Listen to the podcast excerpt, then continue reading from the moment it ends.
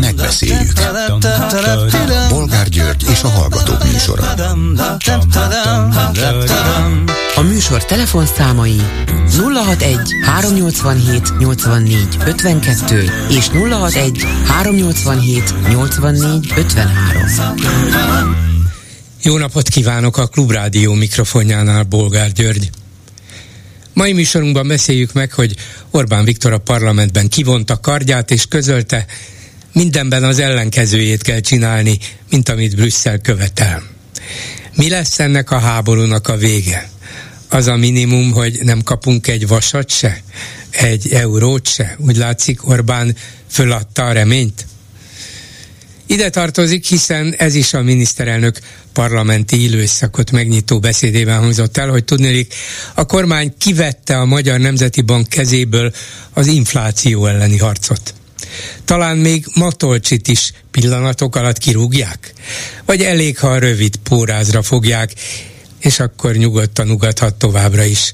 Harapni úgy se tud.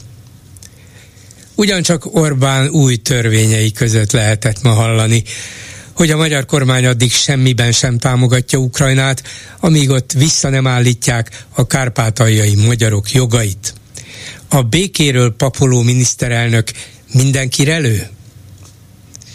Mit gondolnak aztán arról, hogy az ultra kormánypárti újságíró Bencsik András nemhogy a NATO-ba nem venné fel a svédeket, de még az Európai Unióból is kizárná őket nehogy már akár egyetlen svéd koronát kapjunk tőlük magyarországi fejlesztésekre? Vagy ezek a szerencsétlen idióták már annyira lerongyolódtak, lerobbantak, hogy még nekünk kellene támogatnunk őket. Úgyhogy kifelé. Mit szólnak ezen kívül ahhoz, hogy a Fideszes Mandineren újonganak, mondván Szabó Tímea se ma fog pesgőt bontani a bajorok ugyanis elsőprő többséggel megszavazták a BMW-s akkumulátorgyárat. A Bajorok persze csak egy 3000 lakosú falut jelent, ahol ezt a gyárat tervezik. De nem ez a lényeg, hanem az, hogy ott rendeztek róla népszavazást, itt nálunk pedig sehol nem engedik. Talán, ha mégis lehetnének Magyarországon is népszavazások az akkumulátorgyár beruházásokról, már is lehetne pesgőt bontani, nem? És végül beszéljük meg Róna Péter, illetve Kunhalmi Ágnes egy-egy múlt heti kijelentését, amelyek azonban valószínűleg a következő hetekben és hónapokban is velünk maradnak. Az ellenzék volt köztársasági elnök jelöltje azt nyilatkozta ebben a műsorban, hogy az ellenzéknek egyetlen pártot kellene létrehoznia, csak akkor van esélye. Az MSP társelnöke pedig már nem ment el idáig, de a Klik TV-ben kijelentette, hogy a baloldalt egyesíteni kell, különben felmorzsolják. Hogy egy közös pártban-e vagy unióban, illetve szövetségben, az szerinte nem lényeges. De mindenképpen szorosabbra kell fonni a kapcsolatokat. Van erre esély? Telefonszámaink még egyszer 387 84 52 és 387 84 53, és hogy még mondjak egy ennél is nagyobb számot, 51 millió 6000 forint gyűlt eddig össze a számlánkon, önöknek köszönhetően, ha ebben az ütemben folytatódik, akkor a túlélési gyakorlat végére meg leszünk, de ehhez továbbra is ez a lendület kell, és ez az elszántság. Csak mondom, hogy amikor jöttem be ma délután, itt az utcán a házunk, a székházunk előtt, a rádió épülete előtt fogadott egy, egy középkorú asszony, és azt mondta, hogy ő Chicagóból jött. Aztán bemutatta az amerikai férjét és az amerikai gyerekét, és mondta, hogy minden reggel, ottani időt szerint reggel, hallgatja az én délutáni műsoromat, akkor is, hogyha a férje és a fia nem értik, kénytelenek hallgatni, mondta ő, és hogy enélkül nehezebb lenne az élete. Ezt is köszönjük, és egy betelefonálója szó. Jó napot kívánok! Jó napot kívánok! Szilvás Miklós vagyok Budapestről, Parancsolja. és én is azt mondom, a kedvező írek alatt, hogy hadd szóljon mindenütt, és Amerikában is jó hallani, hogy hallják ott is ezt a szót. Na, lényege, hogy most majdnem azért imádkoztam, hogy, hogy elmondom a szövegemet, csak ne, véletlen se értsenek félre. Tehát most nagyon komolyan beszélek. Beszéltem, tudnélik egy illetővel, akinek bátor terenyém volt háza, vagy van is háza még, és hát a gondjait elmondta nekem és valahogy két dolog kapcsolódik egymáshoz a fejembe, hogy tegnap el, vagy pénteken még a, ugye a fő téma volt a, a Fidesz választási zsugorodása, vagy, vagy vesztesége. Hát népszerűség csökkenés. Haló? Népszerűség csökkenése. Nem veszteség, még csak igen, igen. De elnézést túlzottam. Népszerűség csökkenése, és, és ezzel kapcsolatban sokféle fajta elemzés látott napvilág öntől is, szerkesztő hogy vajon mi lehet az oka, hogy más pártok ebből nem igen profitáltak, és nem kerültek szavazatok, például a DK-hoz és hasonló. Nos, ez az illető hölgy pedig elmondta nekem, hogy van egy háza, és hogy értékesíteni kell, mert nem sokára öt család fog, ez a ház, ami van, ez a nagy méretű ház, ez majd később öt családnak lesz az otthona, vagy lenne, hogyha ott a, a Bátor terenye és környékén e, valahol e, ingatlan szervezők tudnának e, egy másik ingatlant e, számára elcserélni, vagy vala, valami Szóval kellene neki, egy, kellene neki egy nagyobb ház, csak Bátony terenyén ház, van igen, ez, a, van, vannak a ez az akkumulátor, ez az igen. akkumulátor feldolgozó, ahol volt egy súlyos halálos baleset. Igen, és, és, és a harmadik ilyen akkumulátor, egy harmadik ingatlan közvetítőnél, miután ugyanazt a szöveget kapta, te, teljesen elhűlt és kiakadt. Tudnék, minden ingatlan kedve, kereskedő avval kezdte, hát nem tudja, hogy mi történt Mátor terennyi. Hát azt hogy ne tudnám, nem messze van tőlünk az az üzen. Na látja azt, hogy ez van mindenütt, azt mondja, ha én beírom, hogy bátor terenye, senki nem fog oda menni és, és szinte majd, hogy nem eltanácsolták, vagy, vagy, vagy mit tudom én, olyan dolgokat mondtak neki, hogy mit kezdjen az ingatlanával, és akkor döbbent rá ő is, meg én is, tulajdonképpen Magyarországon itt a, a népességnek, és ez, ez van a Fidesz ö, ö, pártválasztó veszteségei között is, vagy ez jelenik meg, az, hogy egy csomó ember, aki az ingatlanával, csak az ingatlanával kapcsolódik egy olyan területhez, ahol akkumulátorgyártás folyik, vagy lesz ebben a szervezésben, amit a Fidesz előadott, ennek egyenes következménye, főleg az a bizonytalan és, és teljesen gáttalan üzemszervezés, vagy, vagy működési szervezés, ami ezeket az akkumulátorgyárakat megengedik, azzal együtt, hogy tudják, hogy mélyen alatta vannak azoknak a kritériumoknak, nemzetközi normáknak, ami között ilyen akkumulátorokat lehet működtetni. Tehát ez és ezt az emberek tudják, tehát a, a, főleg az ingatlan ö, ö, ö, tulajdonosok meg érzik is, hogy itten baj van, olyan értelemben valakinek van egy, egy gondolja meg egy 50 milliós ingatlana, az élből veszik 10 milliót azon, hogy, vagy még talán annál is többet, hogyha itt ezt az ingatlan most ezután kell eladni. Igen, ez csak nem a... kis létszám, igen. hanem ez egy óriási létszám, akinek egy jó része Fideszes volt. Ez De lehet, hogy így van. Volt, lehet. Most ezek az emberek szép lassan rádöbbennek arra, hogy akármilyen fideszesek, hogyha ezeket az ingatlan dolgokat, akkumulátor dolgokat megvalósítják, egyszerűen ők törthetik a kezüket, meg puszilgathatják az Orbán Viktor fényképét, ők attól függetlenül akár mekkora fideszesek lesznek és maradnak, ez már egy tényként el kell könyvelni azt a veszességet, hogy, hogy a, a, a, hogy a, a házuk, a lakásuk sokkal kevesebbet ér. Ezt az akkumulátor ügyletet, ezt olyan szinte partalan és gáttalan, eszelős módon akarja itt és erőszakkal akarja bevezetni, hogy az ő, ő egyszerűen, mint pártválasztók fogják magukat, azt mondják, hát így ezt a kormány hát igen, csak a Fidesz, csak kátokoz és, a Fidesz, tesz, a Fidesz hát abból indul ki. A Fidesz... most erről van szó, hogyha például ezért javas, ez a én javaslatom. Óriási lehetőség van különben a DK kezébe. És nem kis létszám. Az, az a, a Magyarországon megfogható, ilyen értelemben megfogható ember, aki lehet, hogy volt Fideszes, vagy, vagy egészen más pártirányúságú ember, de ebből az akkumulátor dologból megtanulta, hogy itt olyan ö, ö, államvezetést és olyan állami beavatkozás szükséges, ekkora nagy az egész országot átalakító, hogy az egész ország gazdaságára hatalmas ö, ö,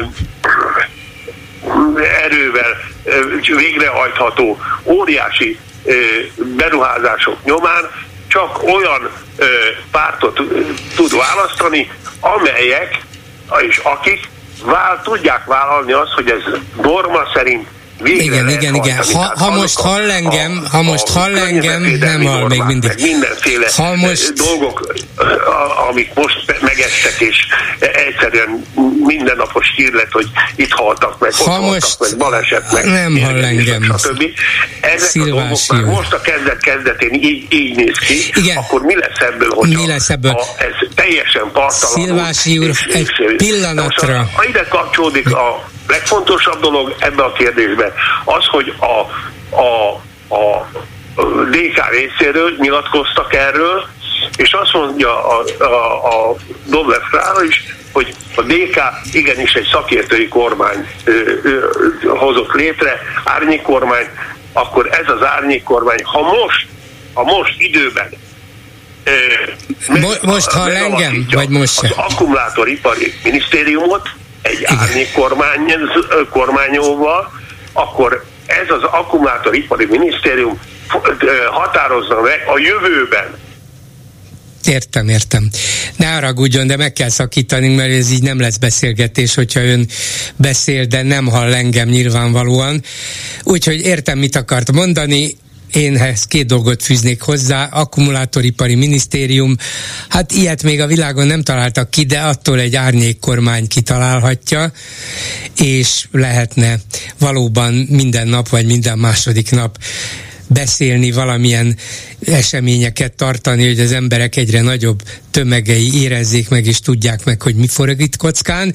De a Fidesz nyilván abból indul ki, hogy jó, lehet, hogy 10, 20, 30 helyen az emberek idegesek. Lehet, hogy 10, 20, 30 városban vagy faluban kevesebbet fog érni az ingatlanuk. Lehet, hogy ők ellenünk fognak szavazni de 3200 település van Magyarországon, a többieket pedig ez nem érinti közvetlenül. Lehet, hogy hallják, az is lehet, hogy nem nagyon értenek velünk egyet, de ameddig őket közvetlenül nem sújtja, addig valószínűleg meg fogjuk úszni ezt is. Szerintem ez a Fidesz politikája, és aztán abból remélnek óriási pénzeket, hogy jönnek a kínaiak, meg a koreaiak, és befektetnek, ki tudja, hogy. Egy következő betelefonáló a vonalban. Jó napot kívánok! Jó napot kívánok, Lauterbach doktor Svédországból. Parancsoljon! Hadd szóljon itt is szól. Remélem, hogy még az Európai Unióban vannak, még nem ijedtek meg Bencsik Andrástól, hát, és nem, igen, nem menekültek igen, el. Magyarország meddig lesz.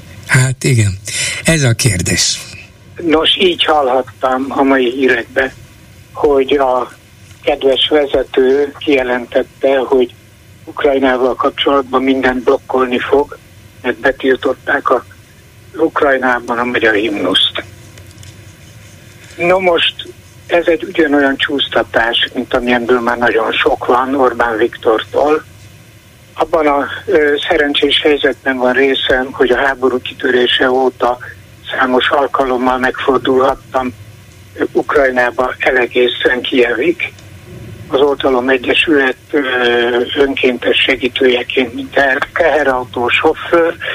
Így sok mindenkivel találkoztam, nem csak kárpátaljai magyarokkal és ukránokkal, sőt orosz származású ukrán állampolgárral is, hanem bejebb Kiev környékén is sok mindenkivel.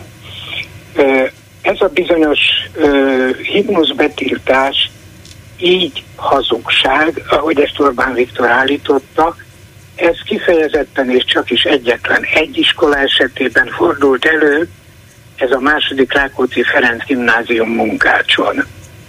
Hogy ne valótlant mondjak, ezért megkerestem ma a kárpátaljai magyar ismerőst, aki vegyes házasságban, ukrán házastársal él, és mivel korábban se tapasztaltam semmiféle ellenségeskedést lévén magyar teherautóval, lépem át mindig a határt, amikor megyek, de megkérdeztem, hogy vajon ez hogy néz ki. Ő pedig elmondta, hogy sajnos munkácsnak van egy meglehetősen szélsőséges új polgármestere, aki szélső jobbos ukrán nacionalista, és ő az, aki elmozdította a gimnáziumnak a magyar igazgatóját, és ott a helyébe oda helyezett új igazgató, aki egyébként egy óvónő, aki ukrán származású, ő tiltotta be évnyitókor a himnusz éneklését. Tehát nem lehet általános magyar ellenességről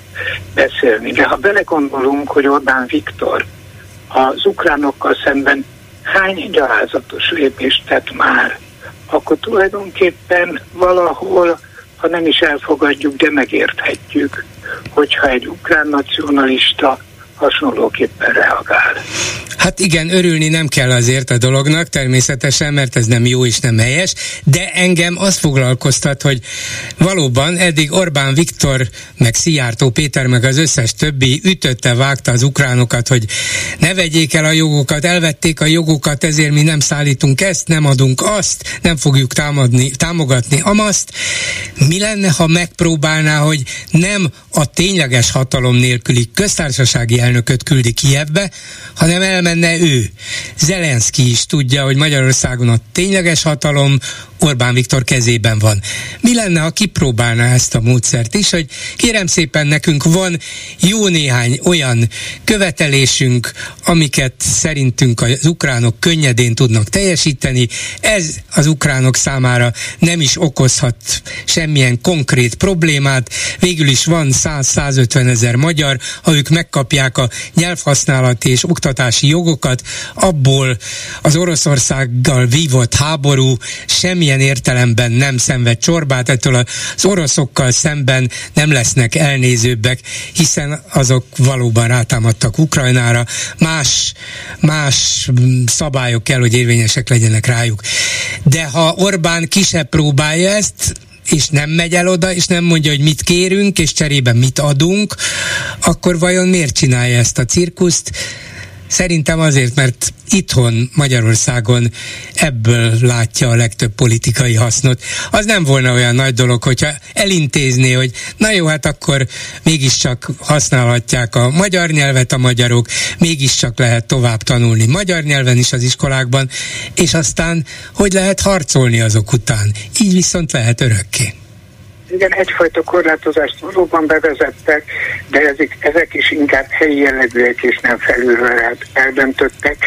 Talán, ha azt lehet mondani ilyen szinten, működik a helyi demokrácia, úgy, úgymond a legjobb tudomásom szerint a magyar nyelvi oktatási intézmények a száma bőven százon felül van, ahol változatlanul folyik magyar nyelven oktatás, tehát ezt így kijelenteni, hogy a magyar nyelv tiltva van, hasonlóképpen a ma hallott történetet, ugye a magyar himnusz tiltva van, ez nagyon-nagyon erős csúsztatás, e, azt mondom nem is csúsztatás, tehát hazugság. De hogy fűzek még egy dolgot ehhez hozzá, én szomorúan figyelem a sajtóban a híreket, amikor lehozzák, hogy milyen szörnyű nyomás helyeződik a ukrán-magyar határon dolgozó magyar határőrökre özönlenek, írják általában az ukrán menekültek. Na most a helyzet az, hogy minden embert, aki átlépi a határt, ebbe a számba beleszámítanak. Tehát én svédként hazafele tartva, én is egy fő vagyok, aki Ukrajnából menekült, úgymond, legalábbis ezt hitetik el. Uh-huh. De ha az ember megnézi, a végén kiterül, hogy a napi 12 ezer főből 13 kért menekült státuszt. Mégis az súlykolódik az emberekbe, hogy közönlik a nép.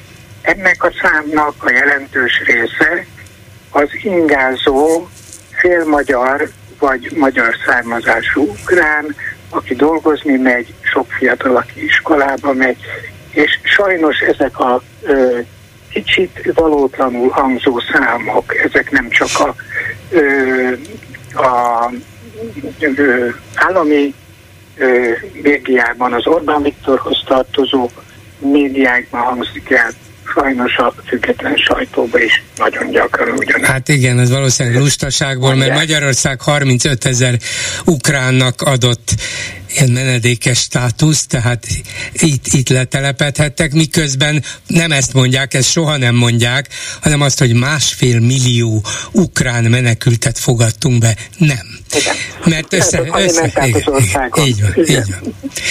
Igen. És ráadásul még a Romániából érkező ukránokat is ide számolják, pedig a Romániából érkezők már elvileg, ha menedéket akartak volna kérni, egy uniós országban kaphattak volna ott, de nyilván nem azt akarnak, hanem vagy tovább menni, vagy valamilyen üzleti, családi, egyéb ügyet intézni, és ezért van ez az állandó forgalom, nem csak ide, hanem oda is. Igen, igen, az, sos, az sose hangzik el, hogy viszont hányan léptek ki. Tehát a korrektséget megközelíteni, hogyha a különbséget megnézhetnénk, hogy hány lépett ki, hány be, ám nem jelenti azt, hogyha valaki a héten kiment, az ugyanazon a héten vissza is fog térni, de közelebb lenne a valósághoz, és nem egy ilyen szörnyű kép lenne, hogy valóban özönlik a nép ö, onnan. Egyébként pedig ottani forrásokból tudom, ö, többször megfordultunk a nagyon sok háborúskát ö, szenvedett ö, Borodjánkába is, ahova a javarésze a ö, háború alatt ö, és a háború elől menekülőknek visszatért. Tehát ö, sokkal jobban ragaszkodnak még így a bizonytalan hadi politikai helyzetben is hazájukhoz, mint sok más nép. Köszönöm szépen, hogy hívott. Én is köszönöm. Viszont hallásra. Háló, jó napot kívánok! Jó napot kívánok! Lehalki, nem halkítom le, hanem visszaveszem a kihangást és akkor most feltehető, hogy hallható vagyok, Igen. azért jelentkeztem, mert ürügyként, hogy most éppen akcióba vagyunk a Klubrádió gyűjtését, hát próbáljuk elősegíteni, mondom ismételten azt, amit már korábban lehet, hogy nagyon gyengén tudtam közvetíteni, hogy fel lehet jól használni a pártok és az ellenzéki médiumoknak a honlapját, hogyha követjük a nyomtas te is módszerét. A honlapokon, hát a Klubrádió honlapján például ugye a tájékoztatás a gyűjtéssel kapcsolatosan jól felhasználható. Mi magunk is csináltunk belőle egy rövidítést, hogy elférjen két oldalon, és ezt betéve a nyomtas is aktuális számába tudjuk a mindenütt terjeszteni, ahol csak előfordulunk. De persze ez, ez azért ez a darabszám, ez szintén nem túlzottan nagy, 10-es, 15-ös uh-huh. darabszámról van szó, örülünk, hogyha naponta. Ja, az örülünk, az hát azért a, van, mert barátok, családok. A semminél több. Semminél Halló? több. A semminél de több, és köszönjük. A, ezt a részletet ezt azért nagyon fontosnak tartom, mert hiszen ez a gyűjtésre vonatkozik, de azt nem tudom, és nem tudjuk, hogy vajon ugye a összehasonlítva nyomtas te is ö, fo, ö, tartalmával, ahol a végén ott van a ö, felelősségvállalása terjesztőként, tehát jogilag valószínűleg ez így oké, okay, de hogy vajon jogilag az mege, amit jelen pillanatban éppen a Klubrádió honlapjával művelünk, hogy lerövidítünk egy részletet és kinyomtatjuk, az ugye az, az tudják a szakértők, az jó lenne erre vonatkozóan gondolni, és, és esetleg a klubrádióba megfelelő erők ezt megerősítenék, hogy így is jó, vagy csináljuk másképp. Egyáltalán a másik dolog, hogy természetesen semmi egyeztetés nem történt a nyomtas te is szerkesztőségével, hogy jó-e, korrekte, hogy beletéve alapjukba együtt megy a kettő. De amit én úgy érzem, hogy jó lenne, hogyha az ellenzéki pártok most, hogy már azért van valami készülődés, remélem, hogy volt is, észre is vettük a, a következő fordulókra. Ha az ellenzéki pártok a honlapjaikból a fontos rész folyamatosan ö, megfelelő helyen nyomtatási formában is szerepeltetnék, mert mert, mert a hatékonyság azt hiszem növelhető. Hát igen, nem, ha, legalább az, tudom, hogy, a legalább az, hogy hol és hogyan lehet hallgatni bennünket, aztán, hogy gyűjtünk, azt már a rádiónkból meghallgathatja az, akit érdekel a rádió műsora. Jó, nézze, kedves bolgár úr, ezt meghallgathatja, de nem jutnak hozzá az internetes adáshoz. Uh-huh. Hogyha a ö, tartalmakat tudjuk ö, ö, esetleg pont azokon a helyeken, ahol még kevésbé jutnak hozzá az internetes műsorhoz, a tartalmaknak érdekes részét. És azért mondom, hogy tartalmak, mert mint ahogy a klubrádiónak is a, a, a tartalma érdekes, meg, meg, meg esetleg aktuális is. És ezekből lehet úgy csinálni valami tömörítvényt és kinyomtatni, hogy eljut a, a, legalább ahhoz, aki, aki érdeklődik. Hát nagyon sokan azt mondják, hogy, hogy rá se akarnak nézni. Isten ments, hogyha felajánljuk. Más meg szívesen elteszi és elolvassa. Tehát én ezt egy olyan csatornának látom, nem hiszem, hogy tévedek, és azért is beszélek az ellenzéki pártokról, szervezetekről, mert így többféle, így van, többféle, a... többféle körhöz el lehet jutni, és ha ők segítenének bennünket, akkor szerintem az nekik se lenne rossz. Köszönöm szépen, uram, hogy elmondta, hogy milyen módon próbálja terjeszteni a hírünket. Viszont hallásra és a vonalban itt van Mérő Vera, jogvédő, médiakutató, korábbi munkatársunk. Szervusz Vera! Szervusz, szervusz! Köszöntöm a hallgatókat!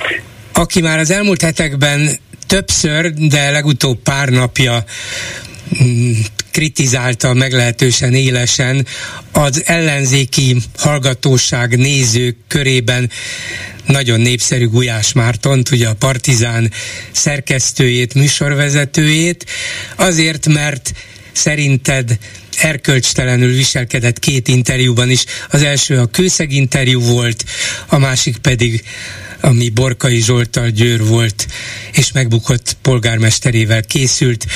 Itt a műsorban is többször volt szó ezekről, sőt én beszéltem Gulyás Mártonnal is, akinek többé-kevésbé ugyanezeket az aggájaimat mondtam el.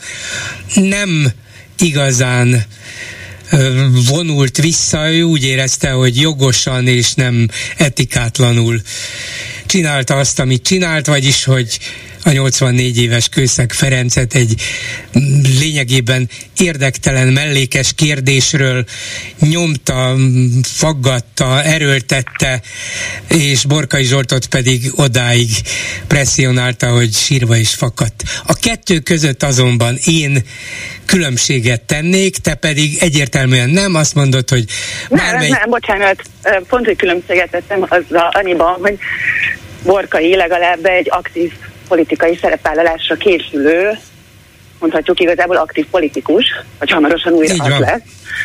És ez egy nagyon nagy különbség. Pont azt írtam, hogy esetében indokolt lehet a keményebb hard talk jellegű kérdezés, de az emberi méltóság még egy aktív politikus esetében sem sérthető meg és úgy gondolod, hogyha egyszer lelkileg, érzelmileg összeomlott, vagyis majdnem Azt sírásra... meg Aha. a nézőknek. Uh-huh.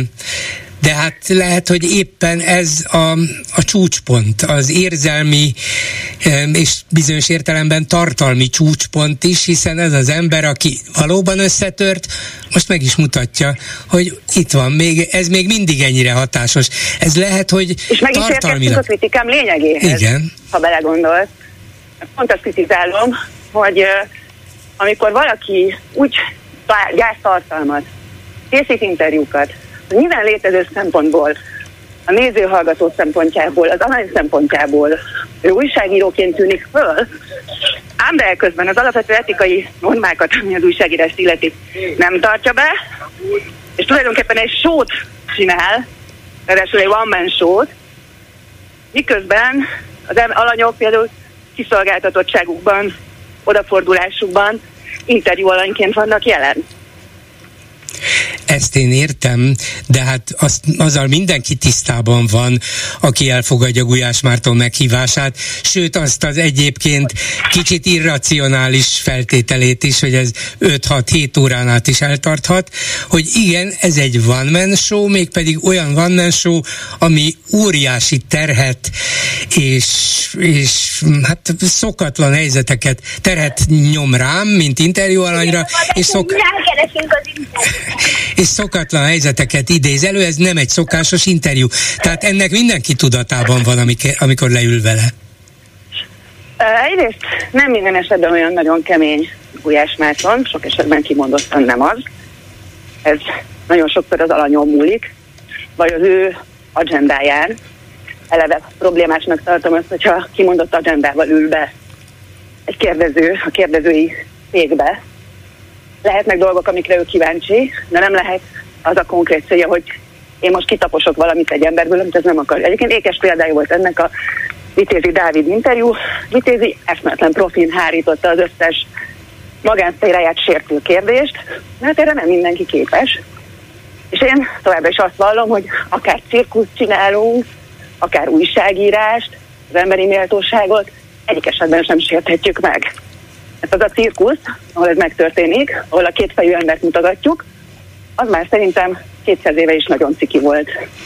Én azért tennék még nagyobb különbséget a két interjú közé, mert Kőszeg Ferenc esetében az, amilyen irányba elvitte Gulyás Márton a beszélgetést, és ami néhány félreérthető mondathoz vezetett, az jelentéktelen mindabból a szempontból, hogy Kőszeg Ferenc mit csinált az elmúlt évtizedekben, hogy gondolkozott, milyen jogvédő múltja van, milyen politikusi múltja van. Ez egy... És hol jel... van a közérdek az ő kivégzésében? Hát ez az, hogy Mert semmit... Márton mindig Igen. a közérdekre hivatkozva teszi közzé ezeket a olykor kegyetlenségbe csapó interjúkat, és kérdezem én, akár egyébként Borkai esetében is, ahol újdonságot nem tudtunk meg az Audi gyárakról, a földekről, semmi, azt láttuk, hogy egy ember összeomlik.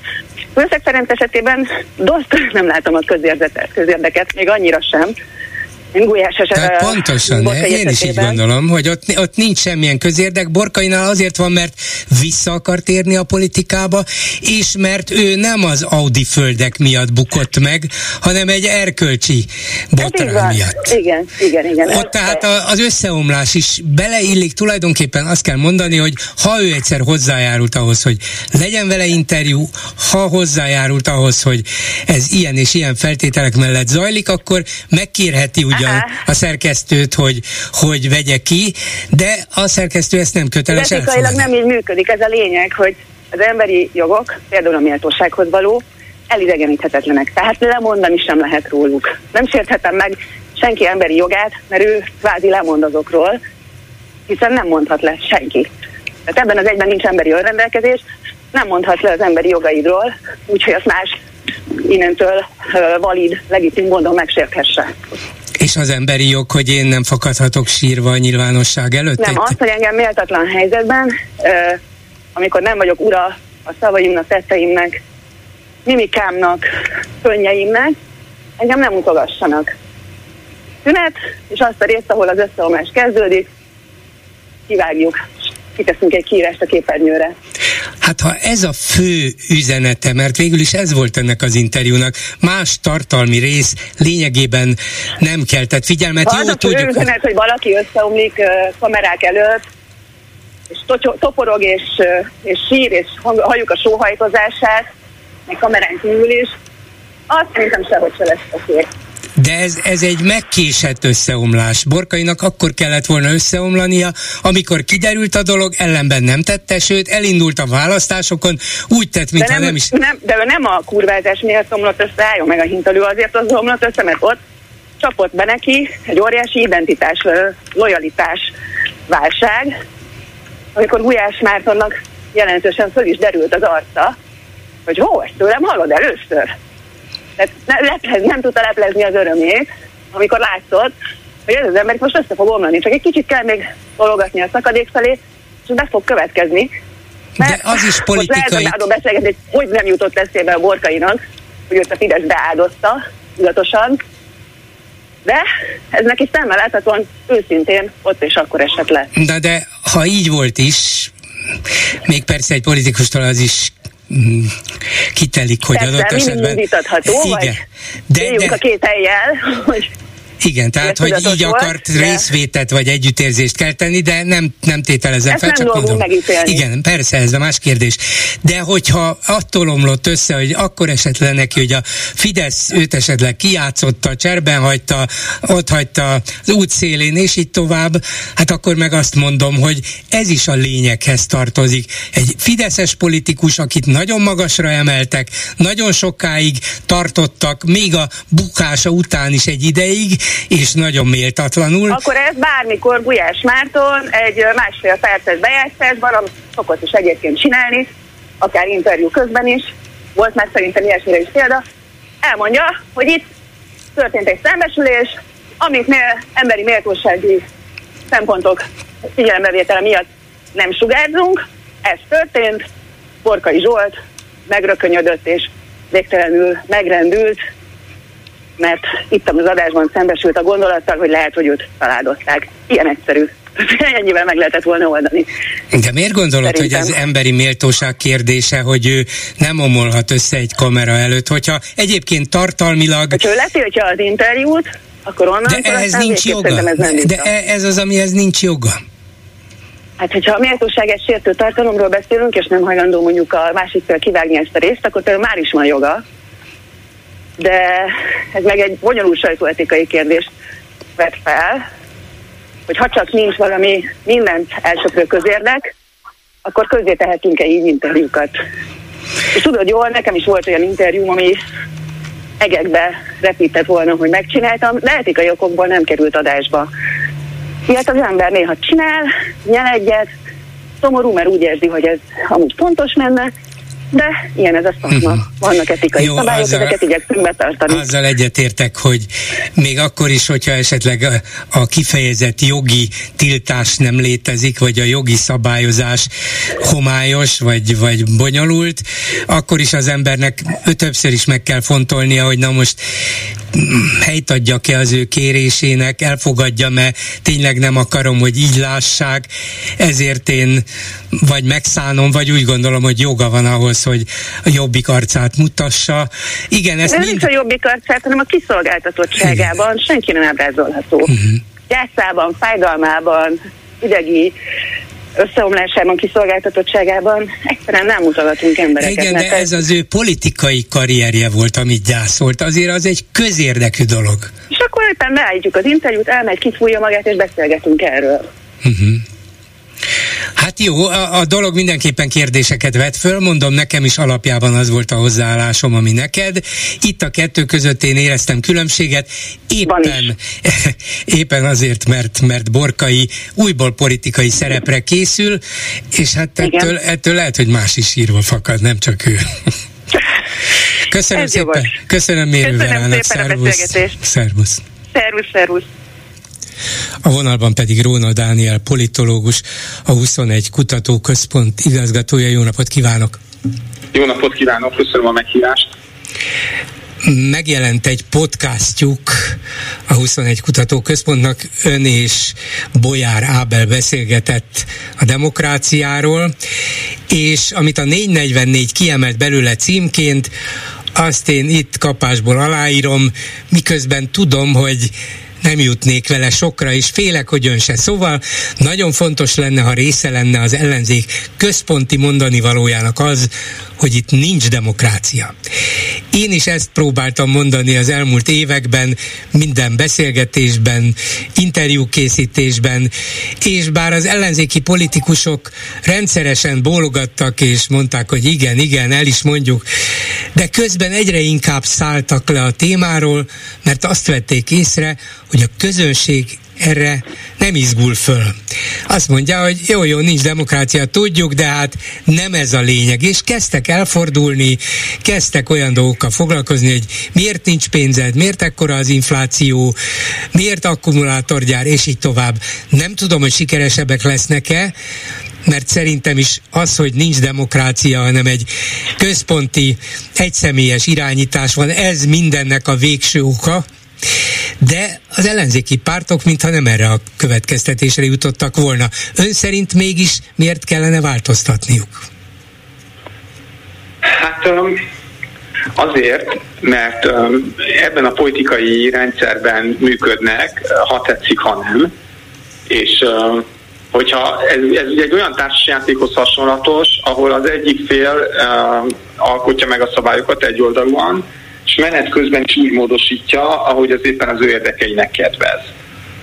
És ha ezek után a, a másik fél az abban keresi a hibát, hogy nem volt elég ügyes a mondani valója, hogy nem volt jól megtalálva a célcsoport, és egyéb ilyen, ilyen technikai hibákban keresi a, vereségnek az okait, akkor, akkor nem látja a fától az erdőt, tehát akkor nem látja az egészet, és, és amíg nem próbál meg ezen változtatni, vagy legalábbis erre felhívni a választóközönségnek a figyelmét, és ezzel összhangban lévő, ennek a helyzetnek megfelelő, adekvát ellenlépéseket tenni, addig ez a szituáció nem fog megváltozni. Hogy tudna az ellenzék olyan ellenlépéseket tenni, hogy tudna ezt az üzenetet központivá és hatásossá tenni úgy, hogy az emberek megértsék, hogy enélkül semmi se fog menni. Mi, mi hiányzik ehhez, hogy ezt megértessék az emberekkel? Jó kérdés, és itt térnék ki arra, hogy, hogy igazából nincs egy ellenzék, hanem ellenzékek vannak egymással is versenyt futó, és egymásnak is olyan pártok, amelyek egymásnak is riválisai, és ez rögtön nehezíti is a fellépést. Mert hogy ha megnézzük a nemzetközi példákat, akkor azok a populista vezetők, azok a spin diktatúrák, amik megbuktak, azokban az ellenzék egységes volt, és a egységesség az nem csak azt jelenti, hogy közös listán indulnak, hanem hogy közösen cselekednek, és közös érdekek mentén egymás segítve, válvetve küzdenek. Ez, ez még Magyarországon nem igazán valósult meg, talán a 2019-es önkormányzati választás volt ehhez a legközelebb, de, de országgyűlésén ez még nem eléggé. Szóval ez egyik. A másik, hogy, hogy azért vannak ellenzéki politikusok, akik erre felhívják a figyelmet, például Hatházi Ákos, aki egyébként egy igen népszerű ellenzéki politikusnak számít, és ehhez óriási kitartás kell, és óriási akaraterő, hogy valaki hosszú éveken keresztül konzisztensen mindig ugyanazt mondja, hogy egy idő után egy politikai iránt kevéssé tájékozódó ember is felismeri az ő mondani valóját. És ez a fajta kitartás, ez azért sok más ellenzéki pártból és politikusból hiányzik, tehát szerintem ez is, ez is mindenképp jó lenne. És a harmadik gondolat, hogy hogy azért itt ezzel a rendszeren is fel lehet lépni, ha kellően széles a társadalmi összefogás, és a kellően sok ember háborodik fel valamin, és képesek egységesen cselekedni. Azért láttunk már példát még Magyarországon is arra, és nem csak az internetadó alatt, hanem a vasárnapi zárvatartás, az olimpia és más ügyek kapcsán is, amikor a kormány nehéz helyzetbe került, és akár meg kellett hátrálnia, de azért ehhez, ehhez az kell, hogy áldozatot vállaljanak emberek, kimenjenek a tüntetésre, sztrájkoljanak, tiltakozzanak a kormány és az én nézetem szerint államhatalom ellen, ami, amit a kormány a saját céljaira használ, és ehhez, ehhez a bátorsághoz, ehhez ebben segítene, hogyha a pártok jó példával járnának elő, és ők maguk is képesek lennének áldozatot hozni. Egyébként ez nem lenne olyan nehéz, mert nekik azért sokkal jobb a egzisztenciális, és minden szempontból jobb a helyzetük, és erőforrásokkal jobban ellátottak, mint az átlag választópolgár. De sokszor azt látjuk, hogy az ellenzéki pártok egymás közötti csetepatéja alakul ki, és nem képesek áldozatot hozni. Mi lenne ez az áldozat? Nem azt, nem azt mondom, hogy a parlamentből ki kéne vonulni, mert ugye a beszélgetésben erre is hoztunk pozitív példákat, amikor még 90 előtt például Debreceni József az állampárti parlamentnek is a tagja volt. Tehát magában az, hogy parlamentben ül egy párt, ez még nem jelenti... Király Zoltán, a, Tamás Gáspár Miklós, tehát voltak, voltak persze, példák. Más, igen, többen mások is, tehát hogy, hogy ez önmagában nem gond. De hogy például az, hogy kivonulnak, hogyha olyan dolgok hangzanak el, amik számukra elfogadhatatlanok, elfogadhatatlanok. Ugye ezt láttuk, hogy a Fidesz is 2010 előtt rendszeresen élt ezzel az eszközzel. Nem félnek a rendszer büntetésétől, nem félnek attól, hogy milyen anyagi vagy másfajta retorzió éri őket, hogyha egy normát sértenek. Tehát azt látni kell, hogyha egy ellenzéki párt minden normát, minden szabályt a parlamentben is azon kívül betart, akkor megint az a társasjáték, amit a beszélgetés elején mondtam, az, az úgy van megírva, hogy ő ebben akkor nem nyerhet. Így van. Azt mondta, hogy az ellenzéki pártok egyelőre egymással harcolnak. Itt a műsoromban a múlt héten egy másik Róna, Róna Péter fölvetette, bár alapvetően gazdasági pénzügyi kérdésekről beszéltünk, de ahhoz szerinte, hogy az ellenzék eredményeket tudjon elérni, szerinte nincs mese, akármennyire abszurdnak látszik is e pillanatban egyetlen ellenzéki pártot kellene létrehozni. És aztán Kunhalmi Ágnes egy másik beszélgetésben azt mondta, hogy a baloldalt egyesíteni kellene, akár egy pártban, akár valamilyen unió pártban, mert különben felmorzsolják. Tehát vannak olyanok, akik tovább lépnének, nem csak abba az irányba, hogy hát egyeztessünk végre, vagy működjünk együtt, mert egyelőre az se nagyon megy, hanem szervezetileg is valami mást akarnak. Van erre ön szerint esély, vagy volna ennek értelme? Hát most az európai parlamenti választáson én azt látom, hogy az ellenzéki pártok nagy része külön fog indulni. Lehet, hogy lesznek kisebb integrációk, de de az, amit Kunhalmi Ágnes szeretne, én annak nem látom realitását, hogy a házassághoz két fél beleegyezése szükséges. Sőt, ha van, három, ha van három baloldali párt, akkor háromé. És az egy három Szóval én, én azt látom, hogy az EP választásig ez nem valósul meg, de, de nem gondolnám önmagában, hogy, hogy ez megoldaná a problémákat. Tehát itt nem arról van nem csak az a probléma, hogy hány ellenzéki párt van, ha bár kétségtelen, hogy, hogy túl sok a párt és túl kevés a szavazó, hanem a, tehát attól még, hogy többen vannak, attól még cselekedhetnének egységesebben. Szívódhatnának a nyilvánosság előtt kevesebbet. Támogathatnák egymást jobban. Tehát, hogy, hogy nem önmagában a pártok számában látom a megoldást, hanem annak a felismerésében, hogy a egymás közti csetepaté az sokkal kevésbé fontos a rendszer egésze és a választó élete szempontjából, mint a, a rendszerrel való szembenállás. És egyébként van egy olyan tévhit is, hogy, hogy a választót nem ez érdekli, hanem az infláció, hanem a húsba vágó témák, a saját jóléte, és ebben persze sok igazság van, és, és nincsenek könnyű helyzetben ezek az ellenzéki pártok, hogy megértessék a választóval, hogy ezek a dolgok is igazából ott dőlnek el, a, ahol a rendszer eldől, és az országgyűlési választások ezt is befolyásolják. Tehát ezt, ezt nem, nem mondom, hogy egyszerű a feladat, és, és azt sem mondom, hogy egyébként teljesen kudarc lenne mindenfajta ellenzéki kísérlet, csak azt mondom, hogy hogy amíg nem tudnak nagyobb távlatban gondolkodni, addig a választótól is nagyon nehéz elvárni, hogy ez iránt lelkesedjen. Mi az a spin diktatúra, amit néhány perccel ezelőtt említett, és amiben mi is élünk? Az, hogy diktatúra érti a hallgató, de hogy miért spin? Ez nem a én kifejezésem, hanem a Kreitzmann és Guriev kifejezése, ez magyarra talán információs diktatúraként fordítható le, vagy én, én talán ezt gondolom a legjobb fordításnak. Nem jobb ez a propaganda jelent... talán? Mert végül is ez az információ propagandaként van használva. Hát ez is egy, egy jó kifejezés, csak egy hogy is mondjam, kevésbé tudományos vagy értéktelítettebb kifejezés.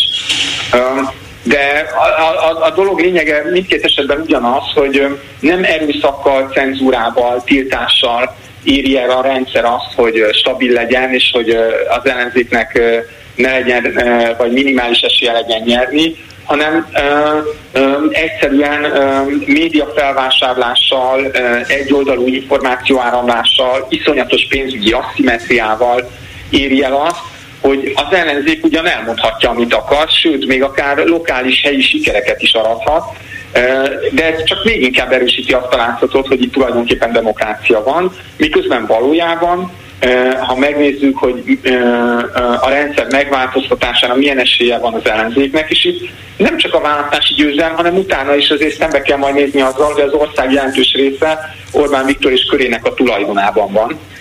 Tehát ilyen, ilyen fajta gazdasági politikai stabilitás, az csak ezen a információs védőernyőn keresztül tud, tud elérni a rendszer, és ez különbözik a 20.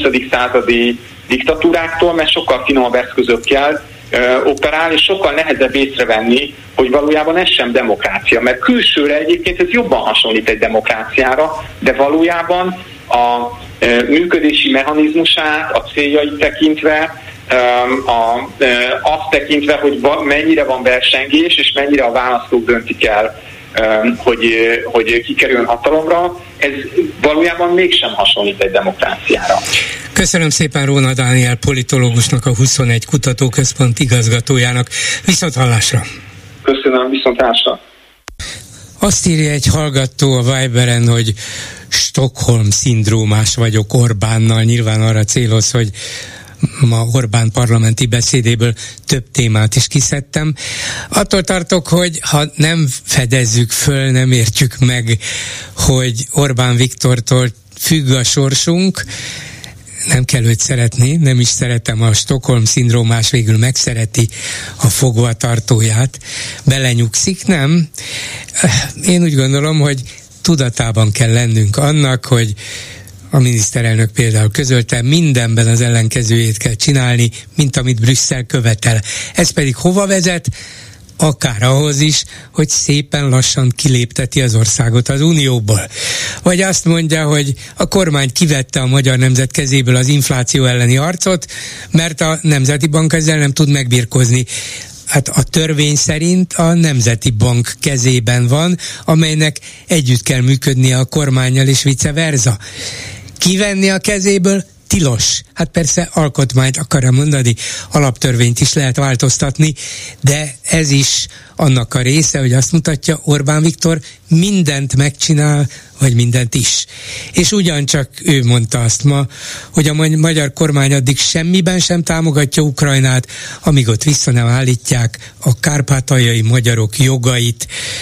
Ez a semmiben sem támogatjuk az agressziót elszenvedő velünk szomszédos országot, hát ez nem kimondottan baráti, nem kimondottan erkölcsös, és valószínűleg az ottani magyaroknak is többet árt, mint használ. És aztán Bencsik András például azt volt képes mondani nyilván a miniszterelnök hasonló kijelentéseinek fényében, de hát túl kell még játszani egy kicsit, hogy fölfigyeljenek rá, hogy nem, hogy a NATO-ba nem kellene fölvenni Svédországot, hanem az Unióból is ki kellene zárni.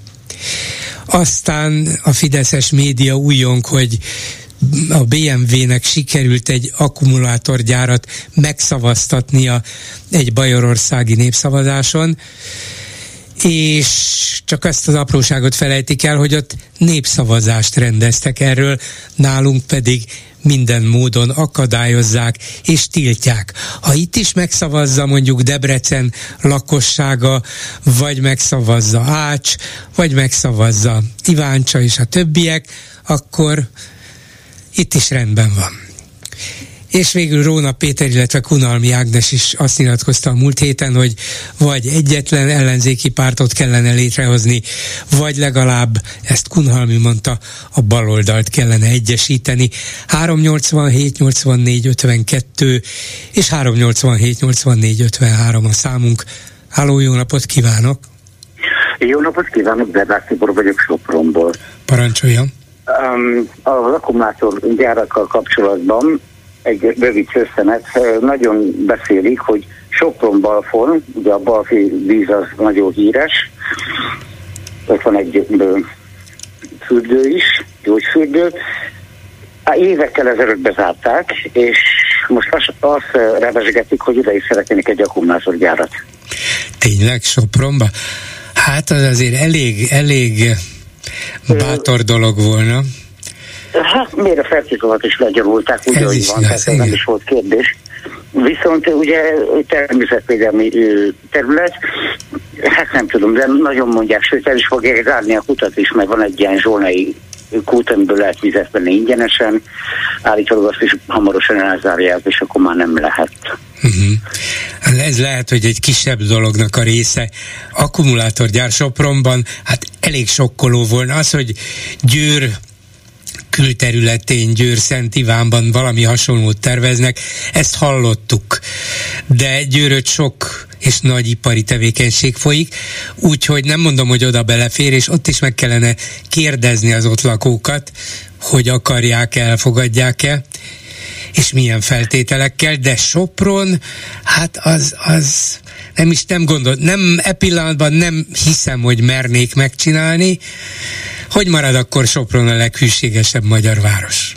Ráadásul a legtisztább levegői magyar város, ugye az apokalja kitisztítja itt a, a, a levegős mindig. Nem tudom, hogy hogyan szeretnék, egyelőre még én is érdeklődök iránt, egy újságíró ismerősöm van, úgyhogy körbe kérdezek mindenkit, de nagyon rebesgetik, hogy oda szikvízüzem mellé szeretnének egy uh-huh. akkumulátorgyárat.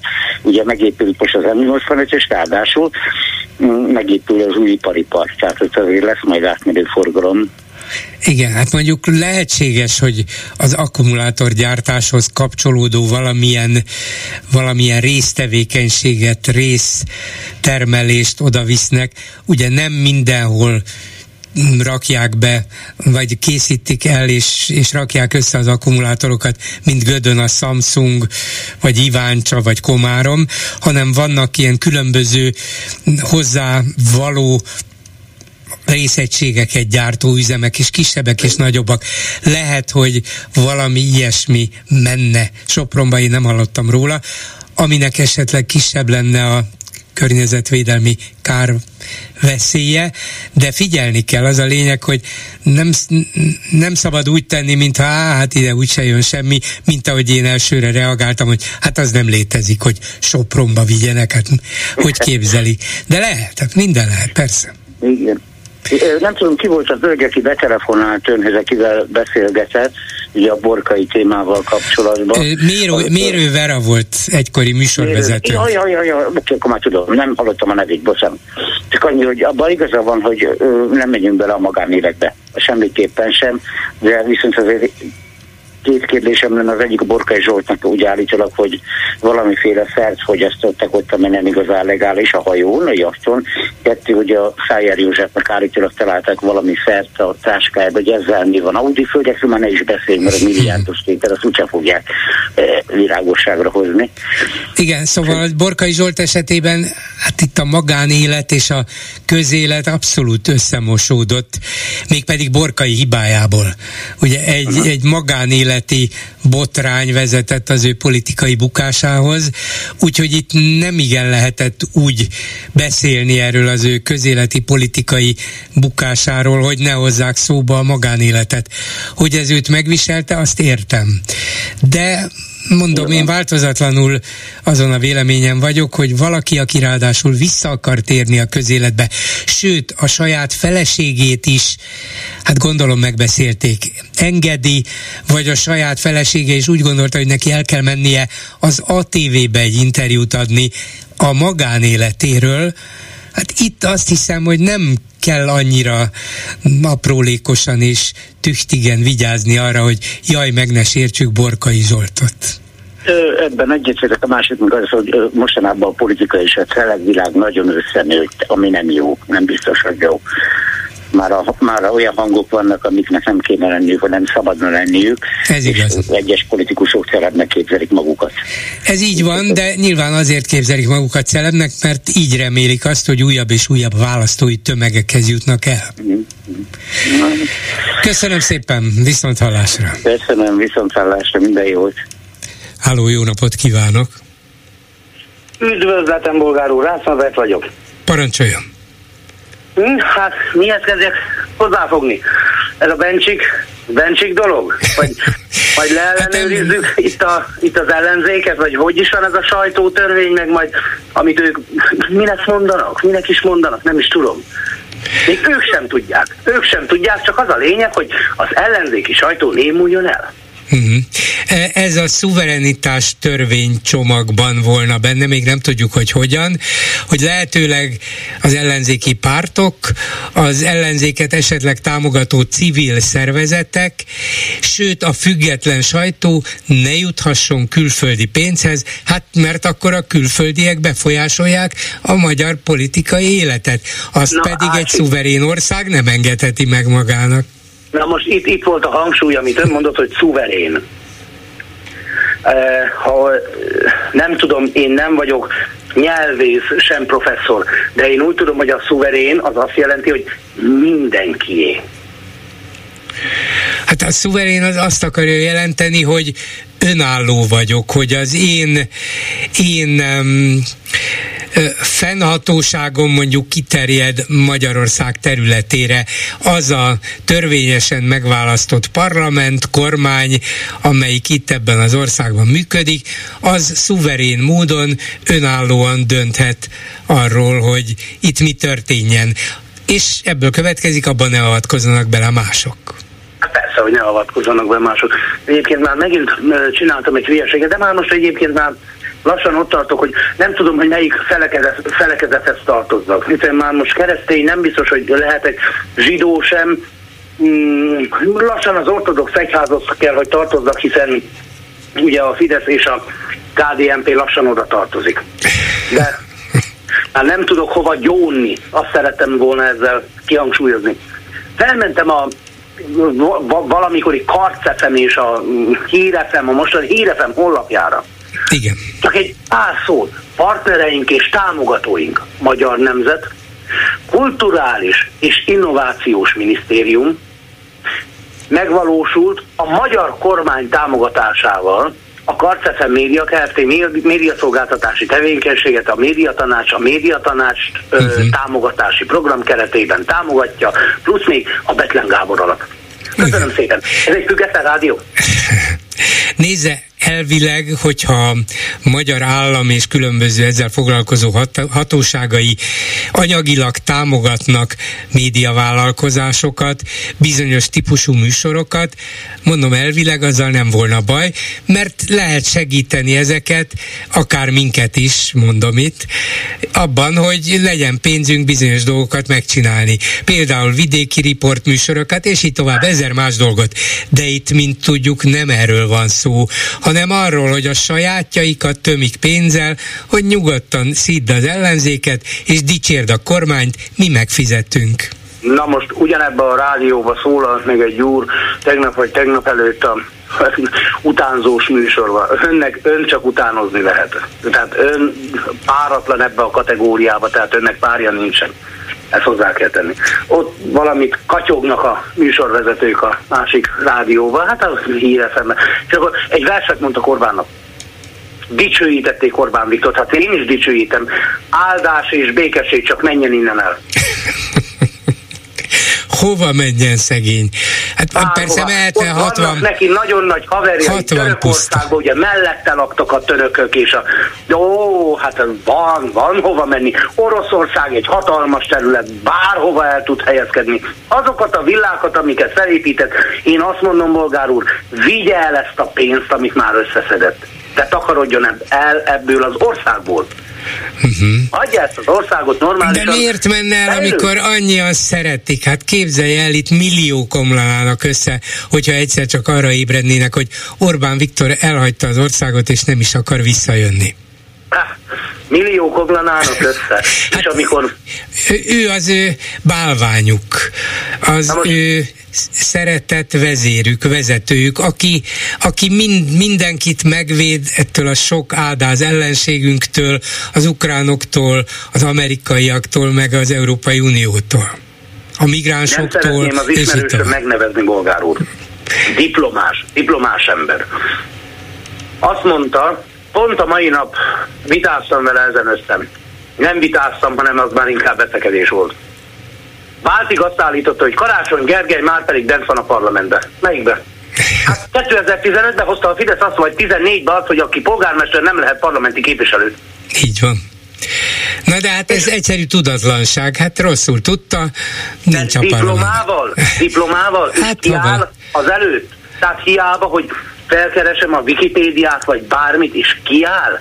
Még az is hazudik, már mindenki hazudik, csak ők mondanak igazat. Hú, Nézze, ha ez volna a legnagyobb baj, hogy valaki téved és beleképzeli a karácsonyt a parlamentbe.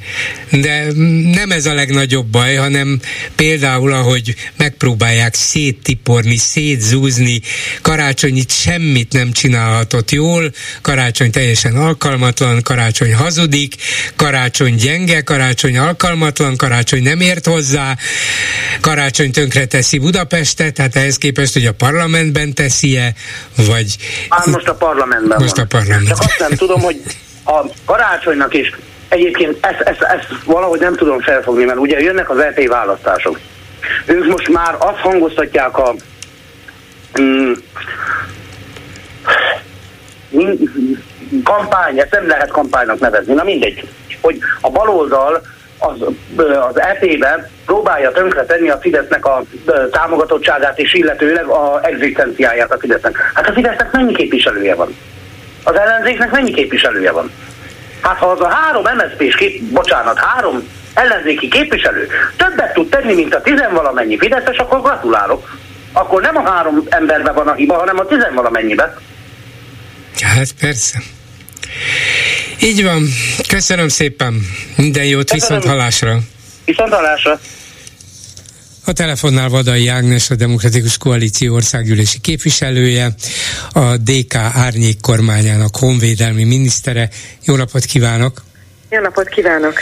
És egykori honvédelmi államtitkár, úgyhogy biztos többet konyít ahhoz a témához, amiben én most kérdezném őszinte meghökkenéssel olvastam azt a hírt a múlt héten, hogy Várpalotán egy lőszergyár beruházást kezdtek el.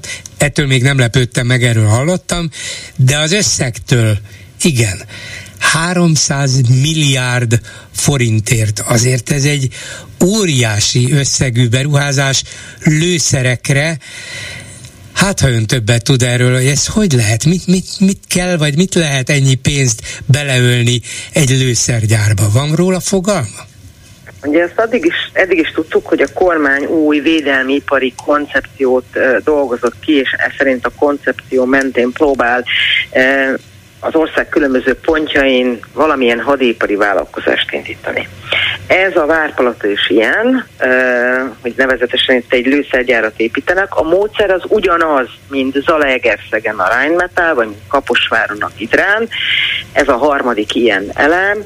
Mindegyiket adófizetői pénzből építik, Mindenhol a magyar állama megrendelő, és eddig a Kaposvári üzemnél láttuk azt, hogy nagy díred úrral meghirdették, hogy lesz, 200-300 munkahely lesz, és most amikor elkérdeztem, hogy mi a helyzet a Gidrángyárral, hiszen volt arról információ, hogy, hogy a közvetítő cég, amelyik hozta volna az alkatrészeket, amiből összeszerelték volna ezt a e, e, harci járművet, az már nem foglalkozik ezzel, akkor a miniszter azt mondta, hogy magáncégek dolgaiban nem szólnak Tényleg a gyanúk erre, hogy itt is az történik, hogy lesz majd egy közvetítő cég, aki majd kap sok-sok pénzt, és a végén egyébként a beruházás nem vagy nem úgy valósul meg.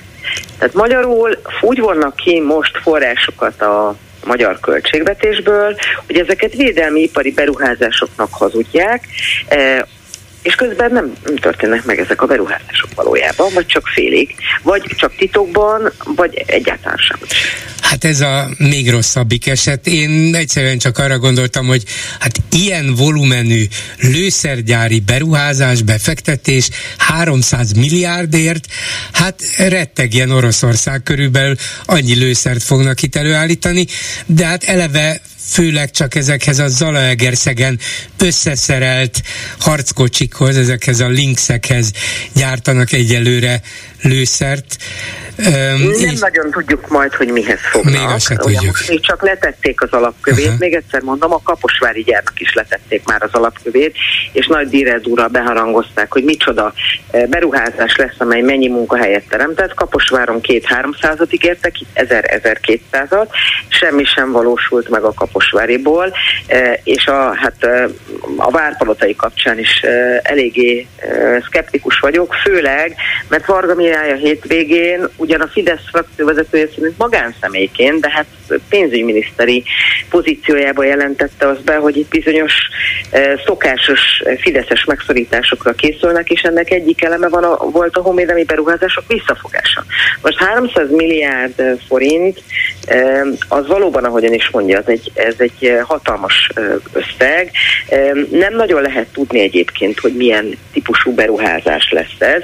Az volt az érdekes inkább ebből a videóból, hogy azt mondta a miniszter, hogy 300 milliárd forintot költünk. Mhm. Magyarul magyar adófizetők pénzéből történik ez is.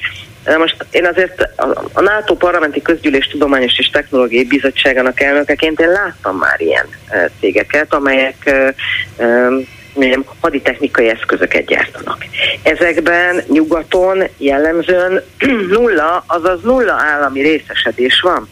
Ezek mind magáncégek, magánbefektetők, akik maguknak keresnek piacot, és egyébként nagyon szigorú állami szabályozás van arra, hogy kiknek mit és hogyan adhatnak el. Most ehhez képest Magyarországon a Palkovics László által kezdett, majd most a kaszinós miniszter által folytatott nagy védelmipari koncepció, az azt jelenti, hogy a magyar adófizetők pénzéből építjük meg a gyárakat általában, mindig a magyar állama megrendelő, és jellemzően nem egy gyártjuk, hanem összeszereljük ezeket az ez a dolog annál is súlyosabb, mert ugye sokáig nem is mondták ezt nyíltan, hanem úgy összemostak mindent. Ez a mostani miniszterről, vagy miniszteri bejelentésről készült videó jelzi csak egy fokkal pontosabban, ahogy ön is utalt rá, hogy ez itt magyar állami pénz, de az ember azt gondolta volna, hogy hát a német cég, a Rheinmetall fektet be, mert úgy gondolja, hogy ez itt jó, ez itt megbízható, talán olcsóbb is a munkaerő, milyen jó Magyarországra jönni, ahogy a Mercedes BMW befektet, úgy befektetek én is. Ezek szerint egyértelműen nem mi adjuk a pénzt, hogy jöjjetek? Például a Rheinmetall Zalaegerszegi nyárában a magyar adófizetők fektettek be, hogy az megépüljön, a Rheinmetall a know-how-t hozta, és létrehoztak egy közös magyar-német vegyes vállalatot, amiben a Rheinmetallnak egyébként 51% tulajdona van, a magyar államnak meg 49. És a magyar állam jelen pillanatban Zalaegerszegen a, a, a gyárnál a megrendelő, és ugye piacot kellene keresni az ott gyártott eszközöknek, eh, de hát ahogy látom, ezt is a magyar állam csinálja, hiszen láttam már olyan tendert, ahova egyébként a Rheinmetall eh, a magyar állam támogatásával együtt pályázott. Hozzáteszem, nem nyerte meg a Lynx a pályázat a, a, a mhm. tendert, más országok harci járművei nyertek, de hát ez egy, ez egy visszatérő formula, ahogy a magyar adófizetők pénzét költik erre is.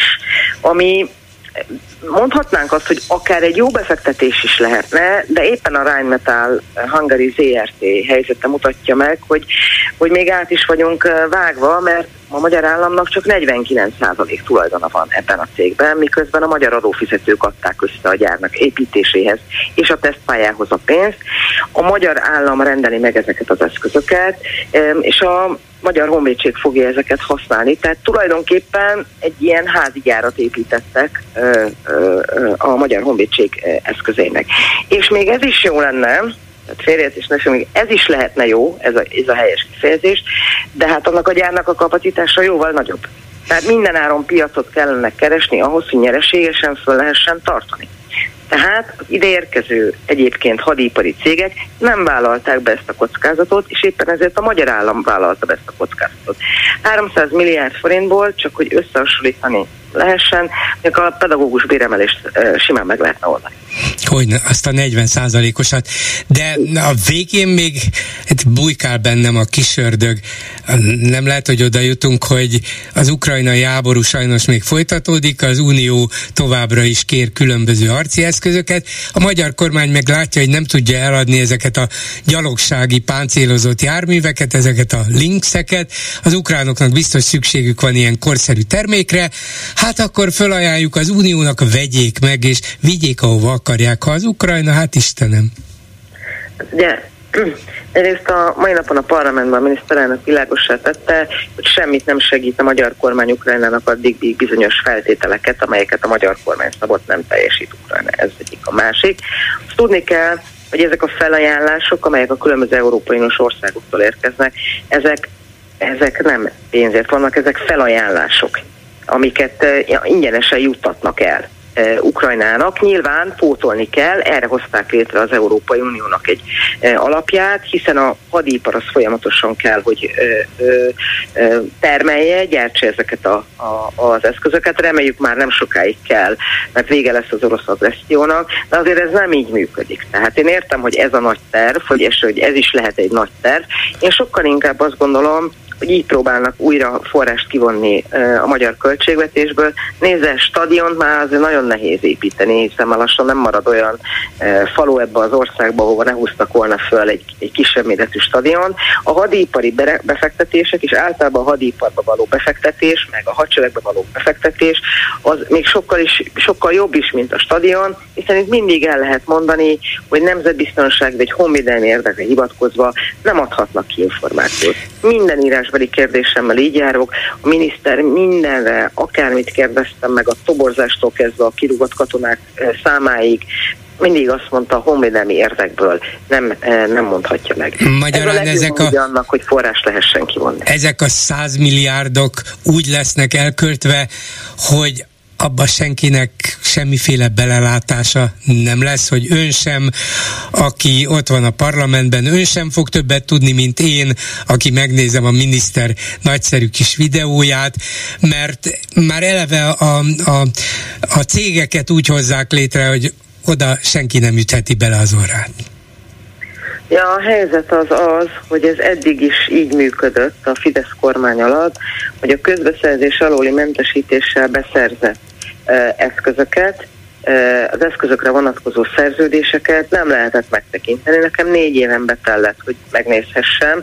Akkor is egyszerre odaömlesztették az összeset, hogy akkor itt nézegessem meg itt kétszer nyolc órában, ami hát nyilván azért képtelenség, hiszen annyi szerződésről van szó. De pont ezért nem, nem lehet tudni a haditechnikai eszközök esetében sem, hogy pontosan mennyiért, milyen feltételekkel, milyen fizetési kondíciókkal vásárolták ezeket meg.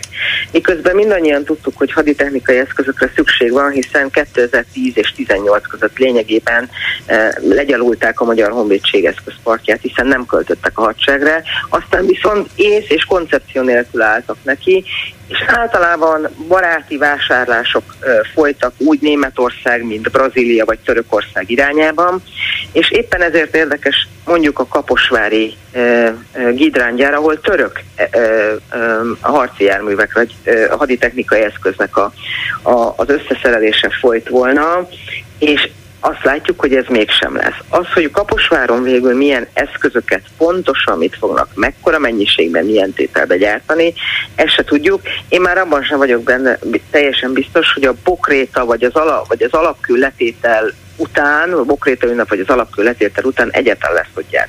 Kaposváron is eléggé e, úgy tűnik, hogy nem lesz meg a beígért.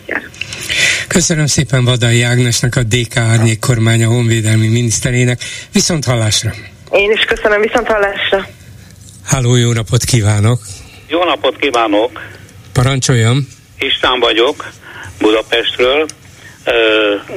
Többször hallottam már a elmúlt időszakban azt, hogy hát van ilyen baj, olyan baj ezzel az Orbán kormányal, de ezek legalább tudnak kormányozni. Hát ezt tőlem Mondják nem hallottam. Má- máshol igen, tőlem nem. Jó, igen, így van.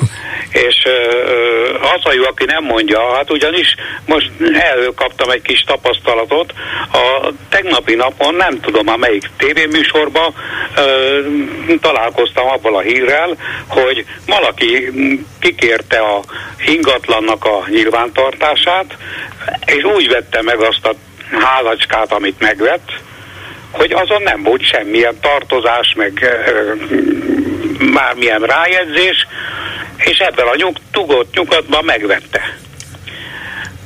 Aztán közben kiderült műsorból is, hogy hát pár évvel ezelőtt az Isten tudja miért, az Orbán kormány hivatalból elrendelte azt, hogy a nem tudom melyik ö, telekönyv bejegyzéseknél törölni kell a mm, szolgálati, szolgálmi jogot. Igen, igen.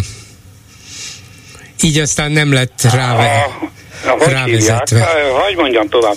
A Európai Unió meg rájött, hogy hát ne haragudjatok, de hát ez nem éppen nézé igazságos dolog, hogy ezt elveszitek, mert az elvesztette valamilyen tulajdonát, a szorgalmi jog egy tulajdon. Elvesztette, ezért az Európai Unió azt mondta, hogy rendben van, hogyha már így van, így van, de kártalanítsátok azokat, akiknek kárt okoztatok. Hát ezt az Orbán féle adminisztráció úgy oldotta meg, hogy visszaírta az egészet, hogy újra van szorgalmi joga annak, akit erre ő nem vette semmit, mondja ő de közben eltelt 5-6 év. Ez 5-6 évvel ezelőtti dolog. Eltelt 5-6 év, a telket valaki megvette, szolgalmi jog nélkül, most meg megjelent a szolgalmi jog tulajdonosa, hogy ő benne van a telekkönyvbe, és akarja a szolgalmi jogát érvényre juttatni. Na hát ez aztán a legszebb dolog a állami kormányzás részén. A, ö, egy olyan dolog, amire mindenki azt mondja, hogy a ö, közhételes nyilvántartás, a telekkönyv. Orbán országában nem hiteles és akkor már meg kell kérdezzem, hogy van-e egyáltalán ebben az országban, amit Orbán irányít, valami, ami közhiteles. Ezt mindenki elhiszi, mert a közb így tudja. És le van fektetve akármilyen törvényekbe. Hát ez nem közhiteles nyilvántartás, ez egy szemétdomb. Hát Ezt bizony sok ilyen. Igen, igen. Köszönöm szépen, viszont hallásra minden Önnek jót. Viszont hallásra. Háló, jó napot kívánok. Jó napot kívánok, László vagyok. Tessék, hallgatom. És azért telefonáltam be, mert az egyik téma az, az nem nagyon került szóba, bár sokszor volt már róla szó, hogy hogyan tovább az együttműködésben, a pártok együttműködésében hogyan lehet tovább menni. Igen. És, és ez érdekes téma, mert olyan szempontból érdekes, hogy Részben vannak betelefonálók, akik valamelyik párt szerinti elfogultsággal telefonálnak be. Vannak olyanok, akik meg tájékozatlanul.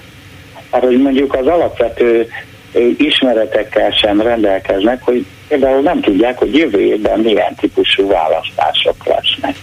Legalábbis nekem ez tűnt fel a megszólalásokból. Uh-huh. Hát biztos, hogy sokan nem tudják. Nem, aki nem követi a nagy politikát, az legyen rá, milyen választások nem érdekel. El se fogok menni, nem számít. Vagy majd szóljanak nekem pár héttel előtte.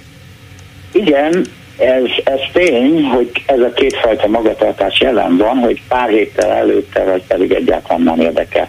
A nem érdekel, nem is nagyon van mit tenni, azok szembesülnek a tényekkel, és eh, próbálnak alkalmazkodni majd ahhoz, amit döntés született. Elég nagy baj, hogyha ők úgy gondolják, hogy ők nem döntéshozók. Pedig hát alapvetően ugye mi emberek vagyunk döntéshozók, hogy elmegyünk-e sztrájkolni, elmegyünk-e tüntetni, elmegyünk-e választani, tehát hogy valamilyen aktív közéleti cselekvést hajlandók vagyunk-e csinálni. Például az is egy aktív közéleti tevékenység, amit most csinálok, hogy betelefonálok és elmondom a gondolataimat Na most kiemelem a jövő évet, mert a jövő év érdekes a pártok szempontjából. És ugye ezt rafináltan rakta össze szépen a Fidesz, mert ugye van egy olyan választás, ahol logikusan mindegyik párt szeretné megméretni magát külön-külön. Ez az Európai Uniós választás, mert hiszen ez a legfontosabb és legprecízebb közvéleménykutatás, hogy milyen eredményt ér el. Ez egy egyszerű listás választás, tehát az egész ország egyetlen választókerület. Felsorolják a, a szavazó lapon a pártok neveit, és ott oda kell tenni az X-et, amelyik nekem tetszik. Ez egy ez a lehető legegyszerűbb választási forma, ebben nincsen, épp a párt programjára kell gondolni, és a pártnak a, a felmutatott lista vezető jelöltjeire, és akkor annak alapján értelmes döntést tudok hozni, hogy igen, hát ez a párt ezen gondolkodik. Persze itt is vannak ám nagyon érdekes történetek, hiszen nem biztos, hogy azt a politikát fogja vinni az a párt, amit elmond a kampányban. Ezzel a, bocsánat, ezzel a közvéleménykutatással, már tudni az európai választással, ami nagyon szépen és logikusan hangzik, az a baj, hogy Na. igen, jövő júniusban ezt megcsinálják, de két év múlva lesz arra két évre a következő választás, és ugyanazon a napon, amikor meg lesz ez a közvéleménykutatás, már rég meg kellett egyezniük az önkormányzati képviseletekben, jelöltekben, vagyis lehet, hogy a közvéleménykutatás az európai parlamenti választáson mást fog mutatni, mint ahogy megnyerték, vagy meg nem nyerték, elvesztették ilyen-olyan város közgyűlését, uh-huh. polgármesteri tisztségét. Magyarán éppen abban a választásban nem nyújt nekik segítséget, amit akkor vívnak. Nagyon jól mondja, hát pont ezért csinálta így a, a Fidesz, hogy ez, ez, ez a szövetségkötési lehetőséget roncsa. Szike, nem fog sikerülni neki, mert az önkormányzati választásokhoz a pártok szerinte, az ellenzéki pártok már szerintem most is egyezkednek. Zajlanak az egyeztetések, hogy hogy abban a választókerületben ki mennyi emberrel van jelen, kik azok a hiteles személyek, akiket be tud vinni a, az önkormányzati testületbe, és ezek a szövetségkötések, ezek meg fognak születni szépen lassan és teljesen normális légkörben. Hát én legalábbis amit látok belőle jelenleg, eléggé normális légkörben zajlik a, az önkormányzati választásokra való felkészülés. Viszont rátérek egy mondatára, azt mondja, hogy onnan számítva két év múlva lesz az országgyűlési választás. Nem sokkal hamarabb. Na, miért? Másfél. Hát egy kicsit, mert az ország, az ország hát április, május. Áprilisban vagy április. májusban, ez júniusban lesz. Hát Igen. akkor azért Igen. 22 hónap az majdnem két év. Igen, és azt is tegyük hozzá, hogy az önkormányzati választáson elért eredményeket testületi munkára októbertől tudja használni a társadalom mert októberig még az előző mandátum szerint Igen. képviselők fognak döntéseket hozni. Hát e- elég furcsa. Főleg elég akkor, furcsa. Ha, ha nem azok maradnak a helyükön, akik korábban voltak. Igen, de pont ezért érdekes.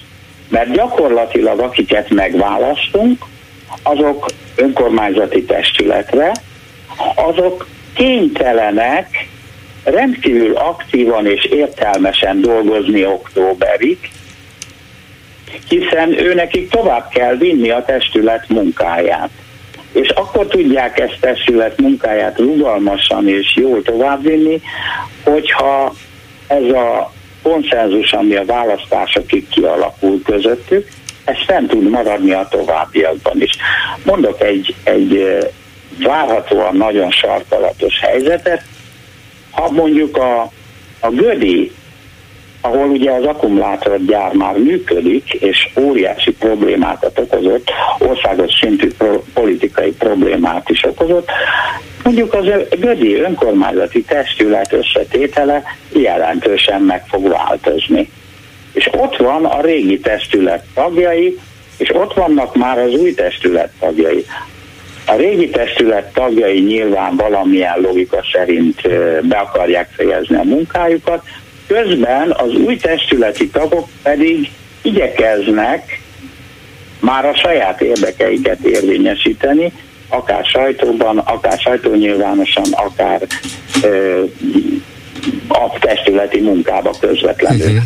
El tudom képzelni például, hogy ott a, a helyi egyesület, ha elindul, és jut polgár, tehát önkormányzati testületi székekhez, akkor már ő joggal veri az asztalt, és mondja a sajtónak azokat az érveket, amit már korábban is képviselt. Uh-huh. És ugyanezt megteheti például Debrecenben is.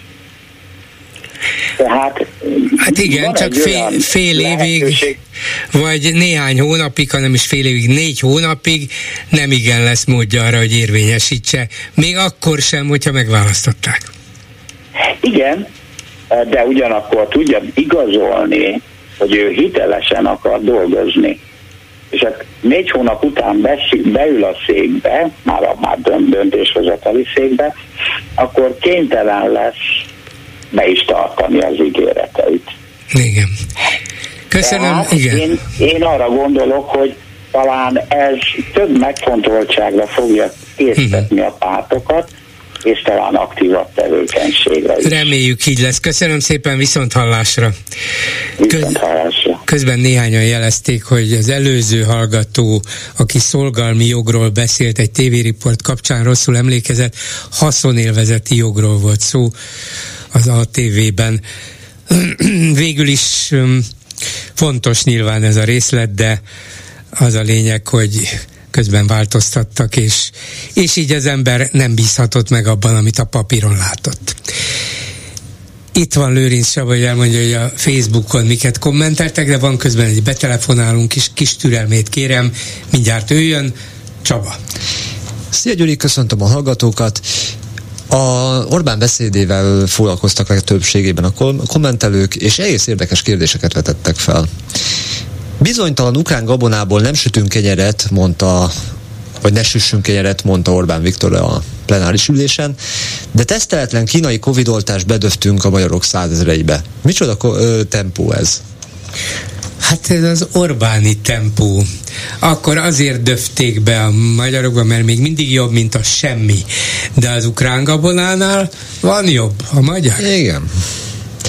Kíváncsi lennék, mekkora sivalkodás lenne a kormányban, ha mondjuk a Máté, egy Máté Szalkai iskola tanévnyitóján az ukrán vagy a román himnuszt énekelnék. Hát igen, igen. De az is lehet, hogy, hogy idegen nyelvű iskolákban nem tudom, hogy megy, hogy például német nyelvű iskolákban német himnusz vagy osztrák himnusz. Amennyire um, tudom, egyébként nem. Nem, nem jellemző. Mondjuk Magyarországon, ha osztrák kisebbség nincs is, de német van, tehát a német nyelvű iskolákban akár lehetne, de nem tudom. Hát, hogyha ezt beavatkozásnak vesszük, vagy ítélnénk a Magyarország belügyeibe, akkor vajon miként értékeljük azt, hogy Marine Le Pennek választáskor adott óriási kölcsön mi volt vajon? Hát az csak segítség, hát hogy, hogy ő is egyenlő esélyekkel indulhasson. És az, hogy a szlovákokhoz tízezrével küldik hazánkból a migránsokat? Hát az a szomorú vicc kategóriája, mert állítólag a határokat szigorúan őrzik. Akkor mégis hogy juthatott át több tízezer menekült vagy migráns a magyar határon és át Magyarországon, Tegyük hozzá, hogy az a kerítés aztán tényleg nagyon sokat visszatart, nagyon nagy visszatartó ereje volt a kerítésnek. Ellenben a regisztrációs pont, ami fokozott szűrést tenne lehetővé, az valamiért akkor nem kellett. Hát igen, jó, ez egy mm, nagyjából megoldhatatlan probléma, az a baj, hogy Orbán megoldása a leglátványosabb, a magyar társadalomnak ezt tetszik a legjobban, de valójában nem megoldás. Variációkat tyúkolra. Baradlainé is megfogadta, hogy mindenben az ellenkezőjét fogja tenni, mint ahogyan férje rendelkezett halálos ágyán. Minket viszont kidobhatnak az Unióból, így gondolkodik egy kommentelő.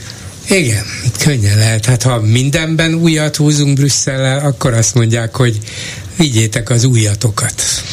Az egyébként Orbán beszédéből azt látom, hogy nincs benne újdonság, az megszokott panelok. Igen, de durvábban, keményebben, egyértelműbben.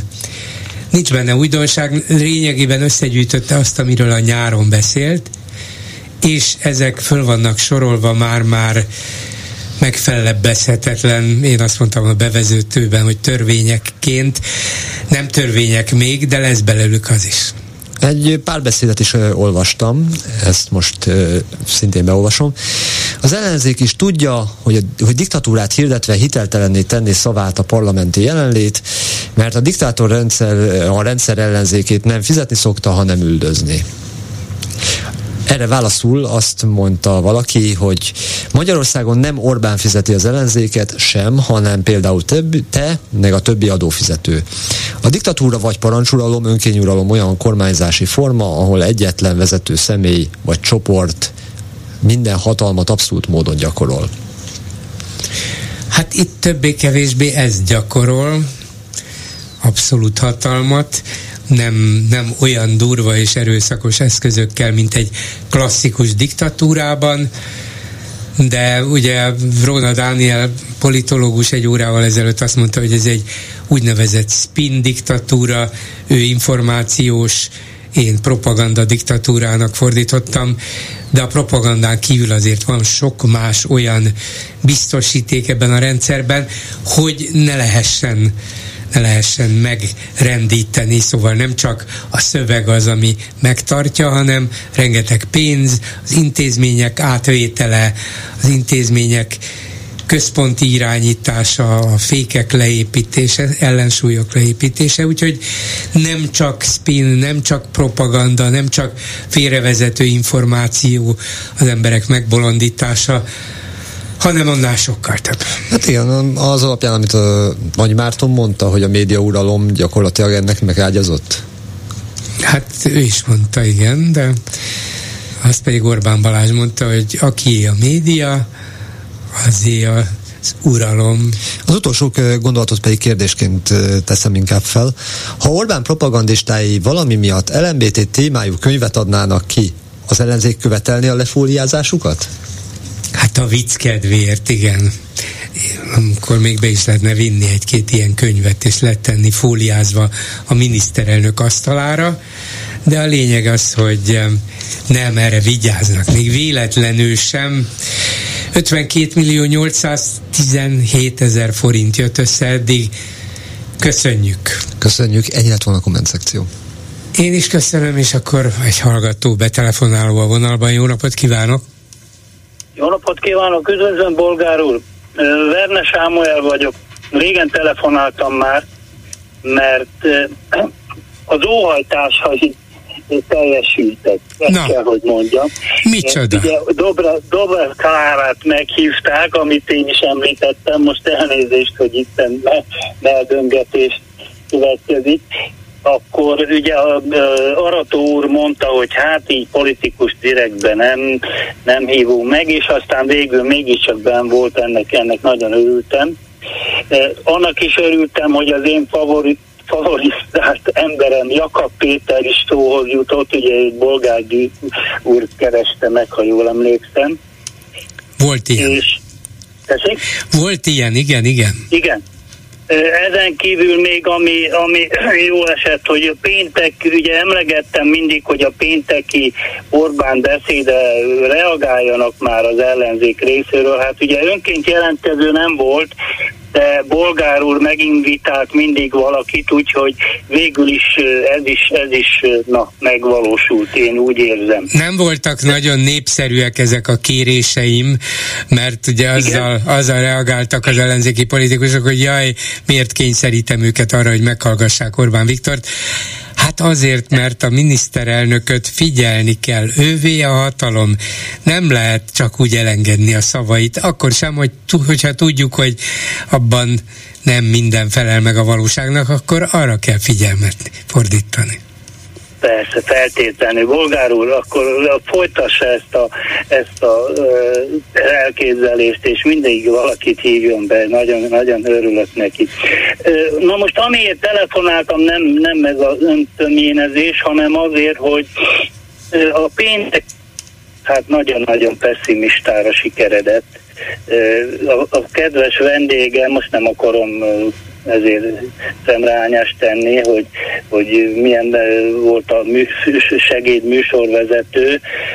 Igazi értelmiségi fanyar, fanyargást mutatott be, és hát erre nem nagyon van szerintem szükségünk. Nagyon, nagyon pessimista volt, a, leszólta az összefogást, az ellenzéket, reménytelennek találja a helyzetet. Ez, ez megint nem, nem az én stílusom, az egyszer biztos. Ugye tudja, hogy én, én örök optimista vagyok, és, és reménykedek.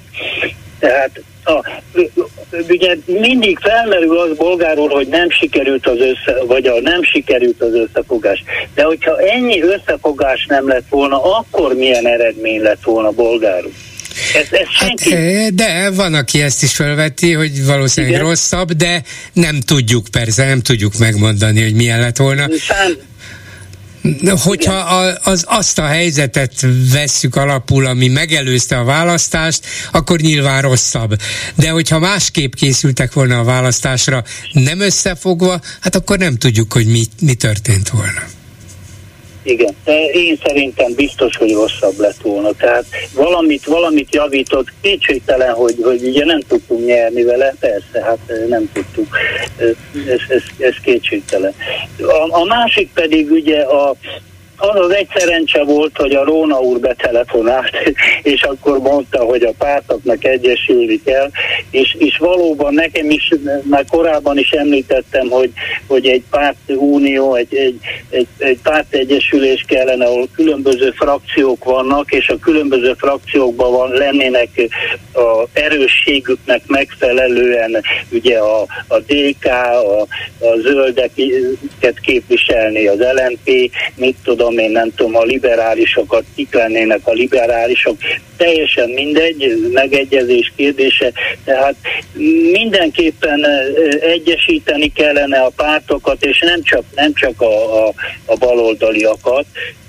Én szerintem a Tóth, dr. Tóth Zoltán biztos el tudná mondani, hogy mi lenne a legoptimálisabb. Hát ő el tudná mondani, csak a pártoknak kellene megérteniük, Igen. mert ők vannak abban a helyzetben, hogy cselekedjenek. Hát igen, bolgár úr, de mégiscsak valahogy így hát, kellene próbáljuk fölhozni. Súgni, igen. súgni kellene igen. nekik. Feltétlenül. Köszönöm szépen, viszont hallásra. Én is köszönöm a lehetőséget, bolgár úr, viszont hallásra. Még egy rövid hozzászólásra van lehetőség. Háló, jó napot kívánok! Jó napot kívánok! Kora Anna vagyok. Szorítson Annának nyugodtan. Üdvözlöm a hallgatókat. És annyit szeretnék elmondani, hogy talán az utolsó magyar polihisztor Róna Péter szavát kell megfogadni, létre kell hozni a demokrata egységpártot. Méghozzá úgy is elképzelhető ez a dolog, hogy létrejönne ez az ernyőpárt is, és a pártok is maradnak, és mikor, hogy indulni. Ez az mhm. ember ezt tudja, hogy Magyarországon a demokrácia milyen helyzetben van. Nem jött létre az az ember, aki nyugaton a nyugati demokráciákat nagyja tette.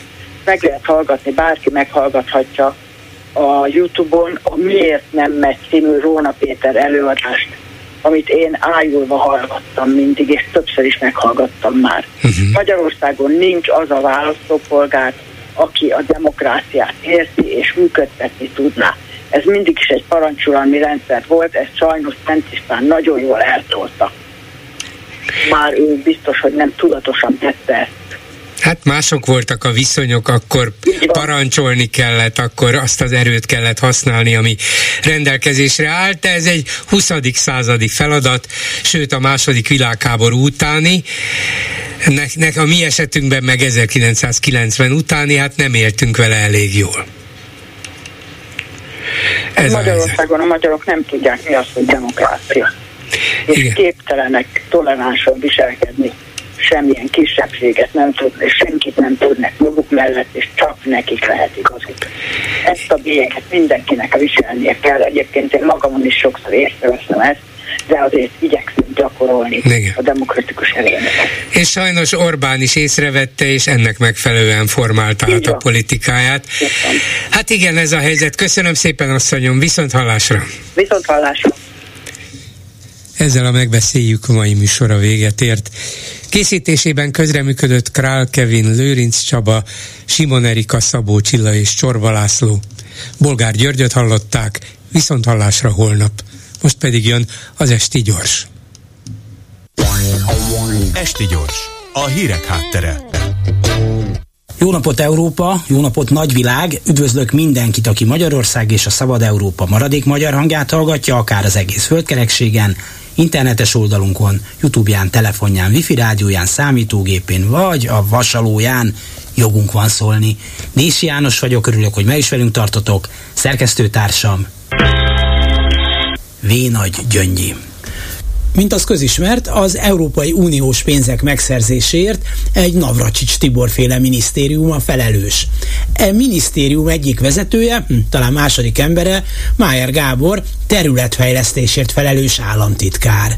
Mint a minap, Tompos Márton és Hajnal Miklós momentumos képviselők hatházi Ákos nyomozása alapján beszámoltak róla, Májer Gábor egy olyan győrújbaráti ingatlan birtokola a vagyonnyilatkozata szerint, amelyet Európai Uniós pénzekből építettek rekreációs központnak még 2014-ben.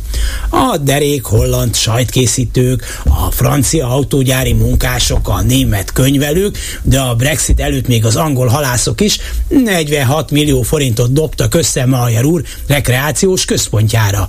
Oké, okay. elég pitiáner, amikor a kollégák vadászkastélyokat, dohány nagykereskedelmi cégeket, Andrási utakat és Balatonpartokat visznek haza a mentőautók szervizelése mellé, de hát aki a kicsit nem becsüli, az annyit is érdemel, amennyie van. Májer államtitkár, ha innen nézzük, hát egy lúzer, kivéve persze, ha akad még a tarsajában hazavíve ez az, na akkor ünnepélyesen elnézést kérünk. És természetesen minden a legnagyobb törvénytisztelet és a szabályok betartásával történt, ha onnan nézzük. Hát állítólag csak öt évig kell rekreációs központot működtetni, utána viheti a holmit, ahová csak akarja mondjuk felvetődik a kérdés, hogy volt-e két perc, míg rekreációs központként működött az épület, de ne kicsinyeskedjünk. Fel lehetne hozni, hogyha nagyon beütött volna az EU-s pénzekkel megtámogatott vállalkozás, akkor nem zárja be Mayer vállalkozó, hanem keres vele több házra valót, de minek ezen is rugózni.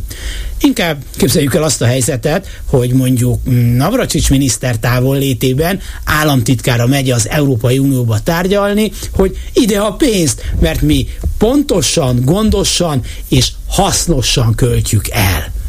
Pontosan, gondosan, hasznosan és jól költjük el, ugye? Miközben a szó köznapi és publicisztikai értelmében, hát mégiscsak elvett a közösből, lopott, mondanák a sarki kocsmában, ahol kevésbé értelmezhető a jogi csűrész csavarás. Foglaljuk össze a saját szavainkkal. Egy, a tűzhöz közel álló fickó, aki tudja, hogy akadnak ilyen pályázatok, és abban is reménykedhet, hogy pályázatát kedvezően fogják elbírálni, talán még a kírókat, a bírálókat is ismeri, leakaszt egy kisebb összeget. A kisebb összeg persze a tanár vagy nagyobb, mert akkor körülbelül 15-20 évnyi fizetésed. Tehát ma elkezded gyűjteni, és a 2042-2043-as tanévre már meg is van. Szóval megvan a pénz, lesz belőle rekreációs központ, ami persze valószínűleg nem az, de hagyjuk a részleteket a hanyatló nyugat ópiumául. Öt év után jogszerűen minden a miénk, mert mi vagyunk a jog, az EU megkinyalhatja. Idézet következik. A célunk, hogy valós támogatást és segítséget nyújtsunk felzárkózási és versenyképességi problémák megoldására, ezáltal pedig elérjük, hogy minden állampolgárunk egyenlő esélyekkel férjen hozzá a feltételekhez és lehetőségekhez, hogy helyben boldogulhassanak.